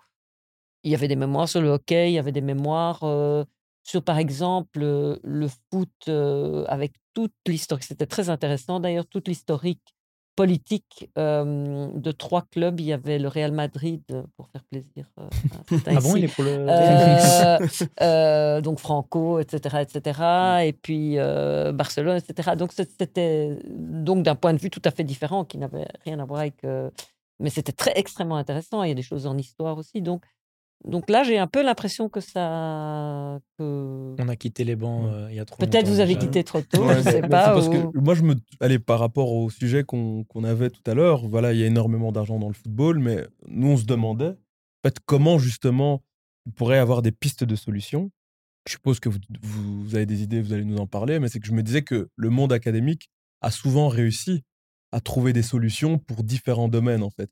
Et euh, je me dis que dans le milieu du foot, justement, pourquoi c'est peut-être le western aussi C'est parce que justement, un, l'État n'a pas trop de, n'a pas trop d'emprise sur les différentes, euh, Ouais. sur les clubs ou, sur- ou même sur la Jupiler Pro League. Euh, Au contraire, avec le. Justement, on parlait du Blozo et Adept. Là, Mm. justement, l'État a peut-être Ouais. plus la main mise que dans le foot où c'est plus des sociétés bah, privées? bah, on- on- moi, je prends un autre, je prends un exemple français, c'est que je veux dire, euh, comment il s'appelle le président? Le Gret. Mhm. Je veux dire, il a fait tout ce qu'il voulait pendant des années. L'État n'avait pas Ouais. d'influence. Ouais, c'est juste- Sans doute aussi lié au financement, hein, parce que je Bien suppose que c'est la FIFA, enfin l'UEFA et la FIFA qui donnent la, la plus grande manne, la plus grande manne d'argent, pardon. Et je me demandais comment le monde académique pouvait peut-être influencer le milieu du sport, enfin le milieu du foot. C'est une vaste question. hein. Mais moi, je- il y a quelque chose, et là, ça va peut-être un, peu à l'encontre de, pas, pas de ce que je dis, mais euh, en fait, le milieu du foot n'a n'a jamais été aussi bien. Ça veut dire qu'ici, et je suis un ambassadeur de cela, j'ai un regard critique par rapport au milieu du football. Mais pourquoi le milieu du foot devrait changer? Il n'a jamais aussi bien fonctionné. Puisque je répète, oublions le côté éthique. À quel moment le milieu du foot a dit que l'éthique était important? À quel moment le milieu du foot a dit qu'il fallait des belles histoires? Mmh. Le milieu du foot, je répète, c'est business. un business sportif. Alors là, oui. Sans m'y connaître Dans du tout en forme. économie, je pense que la Marjorie s'y connaît Non. mille fois mieux que moi. Non, là, plus que- moi, d'éthique, non, Mais- en, mais- en- mais- en économie. mais- on en a eu Mais- je, crois que pour ce que je peux entendre et, et- et comprendre avec ce que je peux comprendre, que ce soit en termes de, de droits de TV, de transfert, le fait que ça s'intersonnalise de plus en plus des pays qui, où ça n'existait pas, etc. Donc, le midi-foot n'a n'a jamais été aussi, je vais dire, costaud et fort. Donc, pourquoi les gens qui sont au-dessus, qui tirent les ficelles, devraient, entre guillemets, s'inquiéter, puisque à aucun moment, ce qui est, bah, pour moi et pour d'autres personnes, un peu des critères importants, personne dans le milieu du foot ne, je vais dire, ne, trouve que c'est important. Et, c'est pour ça qu'on peut parfois dire que je crache dans la soupe, oui et non. J'apporte un regard différent, mais d'un milieu qui fonctionne bien pour ses critères à lui. Moi, j'aime bien juste un moment euh, dire les choses telles qu'elles sont. C'est pour ça que quand on, me, me dit est-ce que le foot est un sport? Non, le foot n'est pas un sport. Le, le foot n'a aucun point commun avec les, les- les- les autres sports, mais à aucun moment le foot, de, le, le foot ou les gens qui sont au-dessus, euh, j'ai jamais vu que des gens euh, euh, qui ont du pouvoir dans le foot revendiquer la crédibilité du footballeur en tant qu'athlète. Non, mais Mais, pouvoir dire, nous, on, on- on a des, des, des footballeurs ou des clubs euh, qui, qui, qui pèsent autant et qui représentent autant, parce que c'est ça la fierté Ah oui, aujourd'hui des hommes qui sont à la tête du football. Mais Mhm. pour, pour répondre à ça, c'est que tu quand tu dis que le, enfin, le foot n'a jamais été aussi bien, mais moi je peux donner des exemples. D'un point de vue économique, la plupart des clubs, en fait, euh, vivent dans une bulle. Euh, D'un point de vue, quand on regarde, là je parle des structures footballistiques, Ouais. enfin, des, des- des structures, donc des clubs. Quand je regarde euh, même d'un point de vue humain, quand on voit le nombre de jeunes euh, qui ont des problèmes de santé mentale, moi j'ai l'impression en fait que on serait dans la capacité de continuer à faire de l'argent, Mhm. mais en le faisant mieux, en fait. Et j'ai l'impression qu'il n'y a plus de limites parce qu'il n'y a pas de structure. Et bon, comme j'ai dit, tout ce qui est lié aux États, ils font pas grand-chose. Et je me dis qu'à un moment donné, euh, même, euh, je sais pas, moi, quand je vois un club euh, comme Gang, par exemple, je prends parce que c'est un exemple, il paraît même que c'est une association, c'est une ASBL. Ça faut vérifier les termes seules, techniques, mais Mm. voilà, c'est que je trouve qu'il est possible de faire de l'argent, mais de faire attention à nos gamins, donc à nos jeunes, et de mettre en place un beau foot. Donc je trouve que on peut tout, on peut tout mettre en place, mais, mais j'ai l'impression qu'aujourd'hui, en fait, c'est qu'on on laisse vraiment tout le monde faire tout et n'importe quoi en pensant que on ne fera pas d'argent sans. Or que j'ai l'impression qu'on pourrait faire inversement, en fait, le truc. Mm. Oui, mais, mais tout est une, une- une question de vague, hein, puisqu'aujourd'hui, on voit, on voit des clubs en difficulté, puis qui sont rachetés, euh, puis l'histoire change. Au début, ça, ça ne plaît pas, puis à la fin, les, même les supporters, euh, je vais dire, quand, quand j'étais au RWDM, euh, à la fin, ici, quand, quand Thierry a été mis de côté, il n'y allait plus avoir personne dans le stade, il n'y a, Bah, plus, ils sont quand même il y a, là, il y a ouais. plus aucun match qui allait, euh, qui allait se terminer, etc. Euh, bon, aujourd'hui, euh, le, le RDM fait une belle petite saison en, en Division 1, il y a de l'enthousiasme, etc. Le, ah oui, c'est une phrase qu'on m'a aussi beaucoup. c'est Mario Norato, un préparateur physique, qui un jour m'a dit ça à mes débuts, et c'est clair que je ne l'oublie pas. Il m'a un jour dit Tu verras, le foot n'a pas de mémoire. Et c'est aussi peut-être une, Ça, réponse à ta question Ah. de tout à l'heure pourquoi à un moment euh, euh, des gens décident de changer de cap, etc. Il n'y a quand même pas de mémoire, il n'y a pas de reconnaissance, euh, il n'y a, pas de- y a pas de fil rouge et on t'empêche quand même dans la durée de, de pouvoir travailler. Donc à un moment, euh, Oui, que- l'exemple du RWDM, là, c'est Oui, même- c'est- un exemple très frappant. hein. Mais- Moi aussi, mais- je- Ouais, Vas-y, non, vas-y. Non, mais moi, juste pour rebondir à ce- à- au, au ROEDM, je vais peut-être vous donner un, un exemple de solution. hein. Euh, dans le club de. enfin, le club filial Crystal Palace, par exemple, ça a été le premier club à mettre en place une réinsertion euh, socio-professionnelle pour justement tous les joueurs qui ne sortaient pas du centre de formation. Je vous avoue que quand j'ai entendu ça, j'ai voulu un peu postuler à Roi On me peut-être qu'il y aura, peut-être une opportunité. non, mais plus, sérieusement, c'est que je trouve peut-être un peu trop tôt encore pour ouais, le Ouais, vu la tension entre les deux présidents, c'était compliqué, mais c'est que je trouve quand même, je vois des, des surtout en Angleterre d'ailleurs, et, justement, d'ailleurs, la plupart des recherches sur le domaine sont faites en Angleterre. J'ai l'impression qu'il y a quand même des, et bon, enfin, vous êtes le parfait exemple, c'est qu'il y a des innovations qui sont mises en place et qui ont un intérêt au-delà de l'intérêt humain c'est un intérêt en termes d'image et même en termes de structure. Enfin, mmh. il, est possible de mettre en place des choses. Et donc, parfois, quand je t'écoute, Jean-François, j'ai l'impression que, à mon avis, toi, tu as été trop touché par le monde du foot et tout ce que tu as vécu, tu as dépassé. Mais je pense qu'il y a quand même des, des, des, pistes de solutions encore aujourd'hui. quoi. Écoute, je ne, je ne, connais pas, donc je ne vais pas me positionner. Mais je vais, je vais parler à titre personnel. Tous mes projets euh, qui euh, étaient les moins intéressants, ont été les projets dont on a, plus parlé. Donc moi, je me méfie toujours quand, quand on me parle de, de projets extraordinaires, etc. Mmh. Puisqu'aujourd'hui, et ça rejoint notre discussion, plus tu fais de la forme, donc tu annonces, euh, oui, plan de réinsertion, plan mmh, de ci, mmh. plan de là, plus les gens sont demandeurs, mmh, parce que c'est gay, on fait une photo, on annonce, etc. Parce que quand tu fais vraiment des projets de fond, là, tu emmerdes. Quand tu en mmh. fais des projets de fond et que tu veux vraiment faire changer le système, etc., là, tu n'as pas beaucoup d'articles dans la presse, on parle pas beaucoup de toi parce que on essaie de, de, t'ennuyer, etc. Donc, je ne dis pas qu'à Cristal ou ailleurs, tu peux, on pourrait parler. Et moi-même, je te prends juste mon expérience à moi. Plus que mon expérience à moi, c'est que on me parle parfois de 3-4 projets euh, dans mon soi-disant CV que j'ai fait, et j'ai presque envie de dire euh, fake, euh, forme. Pas parce que je, pas parce que je l'ai voulu, hein. Au point de départ, parce que je reste un idéaliste, euh, j'ai pensé des choses en me disant, oui, là, je crois qu'il y a peut-être moyen. Et rapidement, n'a pas fonctionné. Puis je m'étonne qu'on me dise, oh, c'est formidable ce que tu as mis en place. Euh, allez, je prends l'exemple crampon crayon au vers WDM. formidable ce projet, etc. Je dis, oui, je l'ai pensé au point de départ d'une autre manière. À la fin, oui, bah, c'était mieux ça que rien. Mais de là à dire que c'était une révolution sociale à Molenbeek, ça serait vraiment sous de la gueule, sous de mmh. la gueule des gens. Mmh. par contre, il y, a des projets, je me suis beaucoup plus battu derrière, où j'ai l'impression qu'ils ont eu plus de, plus de sens. Et au final, vu qu'ils emmerdaient, on. Tu as un exemple de projet comme ça? Qui, selon toi, a été, entre guillemets. Bah, je vois dans le monde. Je vois dans le monde. de mon côté, non, parce qu'au final, la durée, au final, la, la, durée ce qui est chouette dans la vie, et, ça c'est un beau message pour, pour tout le monde, hein, c'est que, et même dans le football, on en parle encore avec Marjorie tout à l'heure, dans la vie, on termine toujours à la place à laquelle on doit terminer. Et tout ce qui doit arriver, et là c'est une croyance au final, hein, et, tout, et tout ce qui doit arriver arrive toujours à un moment ou l'autre. Ça veut dire que si... Le, mais là, il faut pas être aveuglé par la lumière. Ça mmh. veut dire que si tu crois à un projet, tu crois à quelque chose, et même si au début c'est difficile, même si au début on ne croit pas en toi, même si au début ça n'intéresse personne, si tu persévères parce que tu n'es pas alimenté par la lumière ou la reconnaissance, mais tu dis non, moi, je crois que mon petit projet, tout ça bord, c'est clair que c'est clairement ça. Je vais dire, pour aujourd'hui, tout ça bord, je vais dire, mais encore, c'est pas lumière, lumière, mais un peu, un, peu plus qu'avant, mais on fête nos 20 ans en 2024. Euh, et donc, on a installé ça, je vais dire, dans, dans, dans, dans, la, dans la durée. Mais c'est pareil dans le football.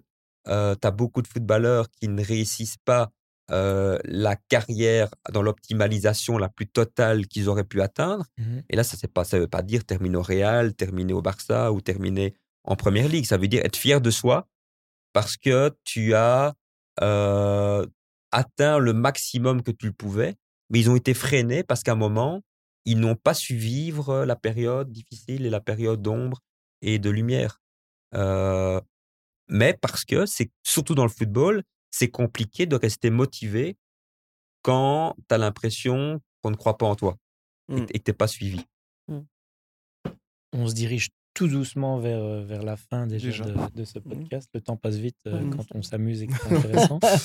Mais pour, pour, pour lancer un dernier sujet, qu'est-ce que vous pensez que le foot peut apporter de bénéfique dans l'éducation ou le, le, mmh, je sais pas moi, l'évolution, ouais, l'évolution d'une personne? Et là, du coup, je parle pas spécialement du forcément du foot professionnel, mais du foot, on peut même élargir au sport.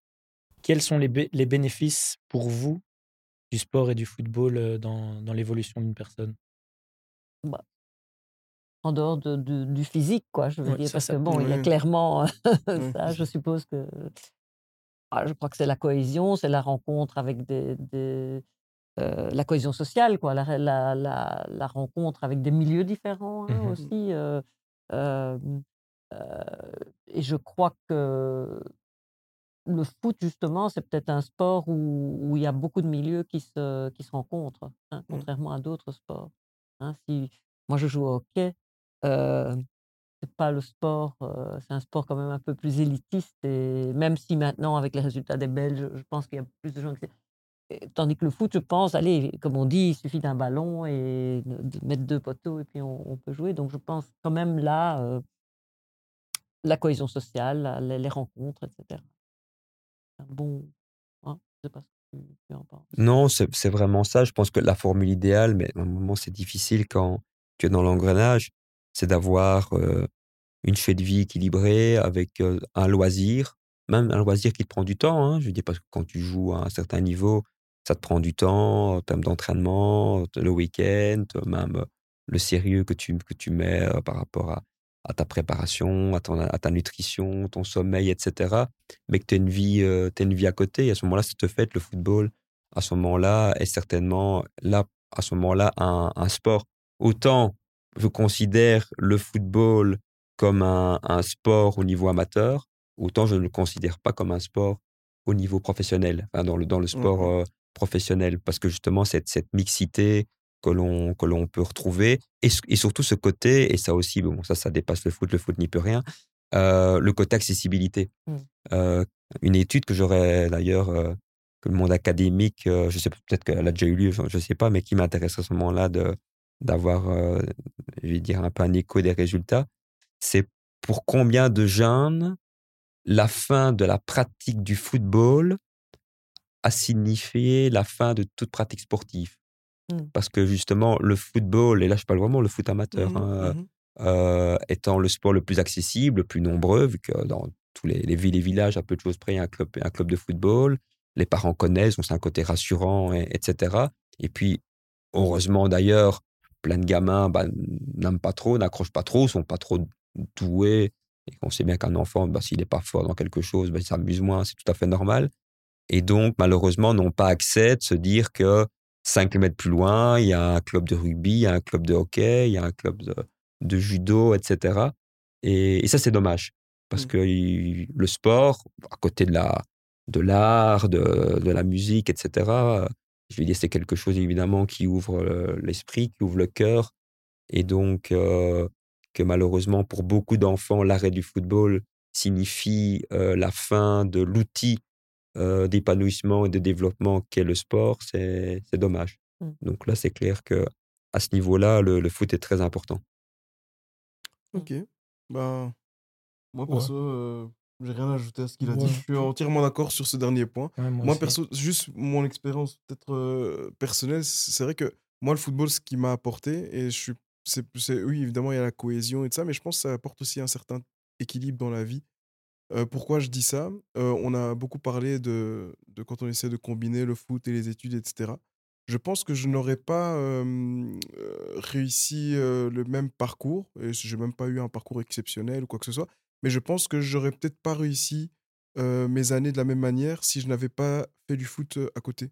Dans le sens où, et on peut aussi élargir ça à d'autres gens, il y a beaucoup de gens disent moi, sans le foot, j'aurais terminé peut-être dans la rue. Tu vois, il y a beaucoup de gens qui disent mmh. ça parce que voilà, j'étais issu de, quartiers malheureusement qui pas très très sécurisés parce que j'ai une enfance difficile, etc. Et beaucoup de gens disent ouais non, le foot ça m'a sauvé la vie. Et moi, je pense que c'est ça que ça apporte aujourd'hui, c'est que pour certains c'est un équilibre, pour d'autres c'est un échappatoire. Ça permet de rester concentré sur voilà, on va dans un club, on s'entraîne, ça permet d'occuper ses journées au lieu de traîner à faire autre chose qui peut-être est un peu plus dangereux et moins sécurisé. Donc moi, personnellement, mon expérience personnelle, c'est ça. C'est ce que ça m'a apporté. C'est vraiment mon un équilibre dans la vie qui m'a permis des de, voilà et des repères. Hein. moi, personnellement, j'ai toujours pris le foot comme un pur plaisir. Mmh. Peu importe Ouais, le toi, niveau où j'ai été, c'était toujours euh, de l'amusement et je l'ai jamais pris. euh, Ouais. Pourtant, je suis un passionné de foot, mais j'ai toujours pris le sport en Bah, la lui-même. preuve, tu joues encore maintenant. En Bah oui. Astana. Ouais, bah voilà. Où là, c'est vraiment, c'est c'est vraiment le plaisir. quoi. Donc, moi, je, l'ai- toujours pris comme ça, peu importe le niveau. Et, euh, mais après, ce qui, moi, m'a toujours marqué dans le foot, et je pense que c'est un avis un peu plus général, c'est que je pense que le terrain, donc le terrain de jeu, hein, je parle pas de l'ensemble du foot, c'est le lieu où, euh, peu importe ton origine, peu importe ta religion, peu importe ce que tu es, si tu es bon, tu joueras. Mhm. Or que en tant que coach, moi je pense en tout cas, hein, or qu'en tant que coach, que dirigeant ou quoi que ce soit, ça peut dépendre. Mais j'ai l'impression que sur le terrain, tu es bon, tu joueras quoi qu'il arrive. Ouais, en, je- 2020 je- je- en 2023, après on peut, on peut débattre. Ouais, je, je- moi, je, je suis pas trop sûr avec ça parce que je trouve justement que c'est malheureusement une des disciplines où il y a tellement d'argent en jeu. Peut-être la discipline où il y a le plus d'argent en jeu. Bon, j'enlève, de- je mets de côté la Disons que si NBA, t'enlèves la l'argent, NFL, si etc. t'enlèves l'argent, si t'es meilleur, tu joues. Voilà, normalement, ça devrait être comme ça. Mais même, même avec ça, je suis pas sûr. Moi, j'ai vu beaucoup de cas et je parle pas selon mon expérience ou de gens que je connais, mais il y a quand même beaucoup de décisions dans le monde du foot, dans le monde du foot qui étonnent. Tu vois des joueurs qui arrivent euh, dans l'équipe première, tu comprends pas comment. Tu vois. Euh, Non, des- mais là tu parles du jeu d'agent. Oui. ouais. Moi je parle pas du jeu d'agent. Moi je te Mais- parle de, de. En fait, c'est simple, c'est que dans Mais la plupart ce des jeu activités. d'agent, il, il a un impact parce qu'au Mais final, c'est pas lié à ton- à ton origine. Sur le terrain. Mais c'est pas lié à ton origine en fait. Moi je parle pas de ça, je parle pas du jeu d'agent. Enlevons le jeu d'agent. Ça veut dire que tu- généralement, j'invente, tu vas euh, pour faire du solfège, il y a une réalité, c'est que si tu viens d'un milieu socio-économique Mhm. bas, tu auras des difficultés à pouvoir faire du solfège. Tandis que le foot, c'est donné à tout le monde. C'est juste ça que j'aime. ok, en ok, fait, alors tu oui, vois. entièrement Après, bien sûr, vrai. dire que Oui, t'es le oui. plus méritant dans le milieu du foot Oui, ok, que j'avais mal Mais c'est compris. juste ce côté, en fait, où peu importe qui tu es, tu, Ça, tu c'est rentres vrai. dans une équipe et euh, voilà, t'es bon, joueras. Il y a un mot que tu dis, équipe, ça c'est aussi important, je pense, dans le foot, c'est un sport d'équipe. Je Mhm. pense que ça c'est aussi très très important. Ouais, c'est vrai, hein, le sport d'équipe. Moi, Mhm. c'est aussi ça. C'est moi. Le fait, le foot, d'avoir fait du foot, encore plus à Bruxelles, je pense que clairement, le, fait, l'esprit d'équipe, Ouais, voilà. la multiculturalité, je pense que personnellement, moi, ça m'a apporté un côté où on s'adapte plus facilement à différents, différentes situations. Donc, moi, clairement, je pense que c'est ce que le foot m'a apporté. Euh, mais pour conclure, évidemment, on, on a envie d'en savoir plus sur ce que 2024 euh, va, proposer de votre côté. Donc, euh, Marjorie, euh, qu'est-ce qui t'attend cette, pour la nouvelle année? Qu'est-ce qui m'attend Et ça la doit pas forcément être que le foot. hein. tu as carte blanche. Bah, euh, non, je, je dirais que justement, en ce qui concerne ce que je, je- je continue à faire en Anderlecht, malgré que Jean-François soit plus là, ça c'est vraiment bien dommage. Il y a d'autres personnes très sympathiques, ceci dit, qui y sont. Euh, et pour l'instant, pour, pour, euh, de manière assez amusante, je, continue à y aller, à donner des cours, mais curieusement, cette année, j'ai donné zéro cours de maths. Ah bon?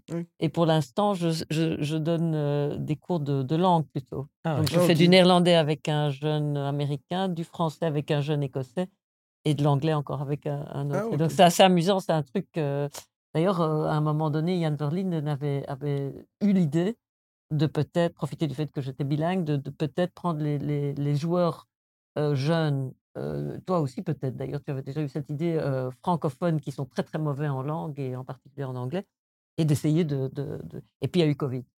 Il y a eu Ah. Covid Et je pense que beaucoup de joueurs seraient intéressés, surtout Ouais. ceux qui veulent aller à l'étranger par la suite. Et Mais- je pense que c'est c'est capital. Et les francophones, malheureusement, sont pas très doués en général. Voilà, donc je vais continuer ça et, et continuer à soutenir Anderlecht. hein, désolé. Là, il n'y a rien à faire. Un rôle élargi C'est dans place le- dans les tribunes. C'est dans le, c'est dans le sang. Voilà. D'ailleurs, peut-être le titre hein, cette année. Pourquoi pas? Je- on prend match par match. c'est Ouais. le nouveau- Euh, c'est le nouveau discours, c'est ça. On prend ouais, match ouais. par match. Ah, oui. Voilà. En tout cas, un grand merci, euh, Bah, d'avoir été avec nous. oui, avec plaisir. On a le plaisir d'écouter votre d'être abonné, de dire à des gens d'être Ah, abonnés. Ah, merci, voilà. merci, c'est gentil. ouais. Oui. C'est vrai, il me l'avait dit. Ouais. Et toi, Jean-François? Ben, déjà, juste pour conclure par rapport au sujet, je pense que c'est important euh, pour euh, ceux qui nous, qui nous écoutent, peut-être même euh, les familles. C'est important de ne pas résumer sa vie à gagner, perdre, être blessé, de ne pas être blessé. Je pense que c'est le premier fil rouge pour réussir à s'optimaliser. Et le lien par rapport à l'école, je dirais que euh, ne pas scinder le parcours dans le foot à la scolarité, parce que si, et si on te fait croire que euh, l'école est juste là pour vite valider un diplôme, pour te consacrer au football, ça veut dire que trois quarts de ta journée, tu travailles à 5 ou 6 sur 10, Mm. et c'est pas quand tu arrives au club un peu plus tard que tu sais te conditionner à, à 9 ou, ou 10 sur 10 pour pouvoir euh, le t'entraîner. ouais. Donc l'entraînement est global, il est, il est H24, 7 jours sur 7 sur l'énergie qu'on y met. Et c'est pour ça que euh, il est important de bien connecter l'école avec le monde du, football. Et sinon, moi, personnellement, 2024, une, une belle année, vu que les 20 ans de, de tous à bord, avec un, un grand défi où on va courir euh, euh, dans quelques mois un, un Bruxelles-Paris-Bruxelles. Euh, pas pas mal, mal, ça. ça. 600. Euh, en, en poussant Au total, des 600, en, c'est ça en- en poussant des enfants ouais, en, fa- en fauteuil euh, roulant. Donc ça va être un, un grand moment, une belle, ce ap- sera quand ça? une belle apothéose à la fin du mois de, de mai. Et sinon, bah, le projet qui me tient le, le plus à cœur, euh, malgré tout dans le monde du sport, c'est que euh, dans le cadre d'une fondation, on accompagne depuis trois ans une, une vingtaine de, de sportifs et sportifs belges qui, qui cheminent euh, vers les Jeux de Paris 2024 euh, avec justement euh, cette philosophie qui est que l'itinéraire et le processus est plus important que, que le résultat. Donc, toute une série de- d'entre eux, d'entre elles ne se qualifieront pas par Paris, mais notre but, c'était de donner de la consistance à leur vie, Mhm. même si Paris n'est pas la ligne d'arrivée euh, prévue, mais qui peut être une, une ligne d'arrivée encore plus intéressante. Donc, c'est clair qu'on est, on est dans la dernière, dernière ligne droite. Et sinon, bah, au niveau football, je vais dire, comme je le dis, euh, même si je reste sévère par rapport à, ce milieu, euh, une certaine passion est toujours là. Donc là, depuis quelques mois, ben, j'ai essayé d'aider euh, ben, deux clubs dans, des défis tout à fait différents, qui, sont l'Union Saint-Gilloise sur la construction petit à petit d'une académie qui, pourrait, je vais dire, être un peu, je vais dire, sur le même acabit que ce que son équipe première fait pour l'instant. Et alors, euh, vu que je suis un Bruxellois d'adoption, mais avant tout un mec de la, de la région du centre, euh, euh, je suis en train d'aider mon ami Nicolas Froutos à, essayer de, de ramener la, la RAL dans, dans le monde pro Mhm. et euh, avec aussi un modèle Mais c'est tout, plutôt bien parti. tout à Oui, tout à fait. Ouais, hein, c'est deuxième Son avec ouais. Lockeron, donc deux clubs un peu d'histoire qui pourraient remonter. euh, Le capitaine, c'est d'ailleurs un ancien RP, non? Mo-. Momo, Momo Soumaré. Ouais, ouais, Momo Soumaré, bon euh, ouais, il- qui, bah, Momo, c'est un bon exemple. Peut-être bien, par là. quelqu'un qui a, qui a compris qu'il ne fallait peut-être pas, par ego, euh, s'exiler au bout du monde par honte, entre guillemets, de ne pas réussir à, à Anderlecht, mais Mhm. qu'en reculant d'une ou deux marches, on peut peut-être remonter calmement. Mhm, euh, mhm, et donc, Momo, c'est- je trouve que c'est. Tantôt, je parlais de vraies trajectoires et pas simplement celles qui font rêver, celles qui portent le mode des Diables Rouges. Mais je trouve qu'une trajectoire comme Momo Soumaré, c'est une, une vraie belle trajectoire dans- du, Ouais. monde du football vrai. qui est inspirante. Ouais, Pourtant, c'est pas-. C'est pas une star, c'est pas quelqu'un qui gagne des millions, c'est pas quelqu'un qui a, qui a des millions de followers. Mais je trouve que, que, que pour euh, des parents euh, ou des jeunes, des profils comme ceux-là, euh, c'est intéressant comme, euh, comme itinéraire à Mhm. analyser. Parfait. Quelle belle note de fin. Ouais. C'est vraiment, c'est vraiment une très très belle personne. Donc, euh, C'est vrai, c'est vrai. Et, et- et reconnu pour ça. Ouais, hein, bien reconnu sûr. reconnu pour ça. C'est Lui, vrai il est très- capitaine. à Ouais, et un bon joueur et une très bon belle joueur, personne, très belle donc. personne, super bien éduquée, avec euh, des parents formidables. Non, non, franchement, c'est c'est bien. Marjorie, Jean-François, un grand merci d'avoir été avec nous dans la 90e. Bah, merci pense- à vous hein, Ouais. de nous avoir reçus. Merci à vous. Mais avant d'arriver, vous, rest- euh, vous resterez à jamais les premiers invités. Ah, Yes, euh, yes. Et avant d'arriver, je vous avais demandé, je vous avais dit, j'espère que vous apprécierez. Donc, On a apprécié. J'ai ouais, apprécié. voilà, tant aussi, mieux alors. Bah, Merci en tout cas. et, euh, Merci à à tous. prochaine. hein. Ouais, On a, on a vraiment apprécié et je pense qu'on est tous d'accord pour dire Ouais. que le foot, c'est avant tout une passion, un plaisir. Et euh, écoutez bien Marjorie, c'est-à-dire écoutez la 90e, Voilà, partagez la 90e, Voilà. abonnez-vous à la 90e Dites à vos amis et de dites à vos s'abonner. amis de s'abonner. Voilà, exactement. Un grand merci Marjorie et Jean-François et à très bientôt pour un nouvel épisode de la à tout le monde. 90e. Ciao, ciao. Ciao, ciao.